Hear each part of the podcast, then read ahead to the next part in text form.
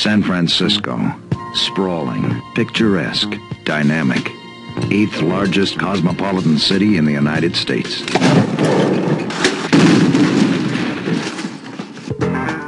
Like every big city, it has its share of crime and violence.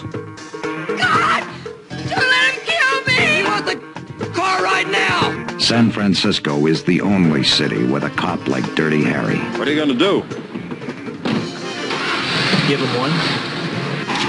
Clint Eastwood is the enforcer.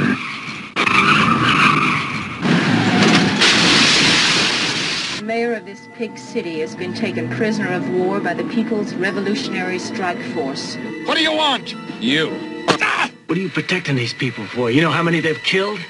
Sacrifices have to be made, mister. You've got the wrong number, boy.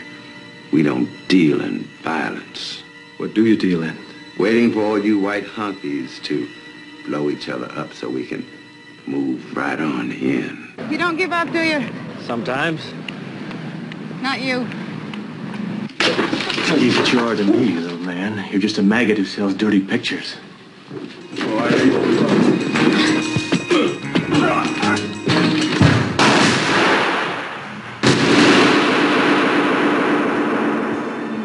Harry's got a lady partner.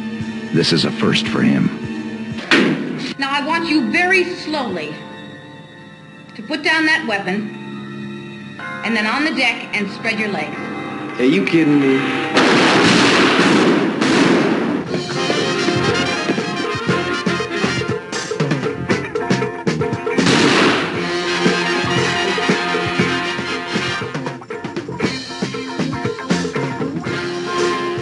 First there was Dirty Harry. Then Magnum Force. And now Eastwood is back as the enforcer.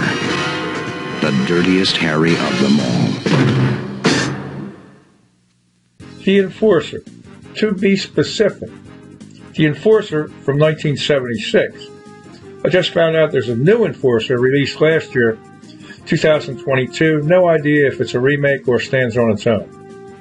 In the 1976 version, San Francisco Inspector Dirty Harry Callahan must foil a terrorist organization made up of disgruntled Vietnam veterans. But this time he's teamed with female partner, Inspector Kate Moore, with whom he's not too excited to be working. Tyne Daly plays that female, 141 credits, best known to me as Lacey in 126 episodes of Cagney and Lacey, 1981 to 1988, and she's also in 138 episodes of Judging Amy from 1999 to 2005, although I never watched that series. I'm going to mention the bad guy, played by Albert Popwell, 73 credits. You may remember him from the classic I Gots to Know scene from Dirty Harry. He also played the pimp in Magnum Force, and he played another bad guy in Sudden Impact. I left Clint Eastwood for last. Of course, he's one of my favorites. Use him for my logo with these two versions. A while back, I featured him in The Outlaw Josey Wales. Had no idea how popular that movie was. You folks made me buy it and rewatch it. Great movie. Plus, you'll see that Clint keeps popping up in many other movies that I feature.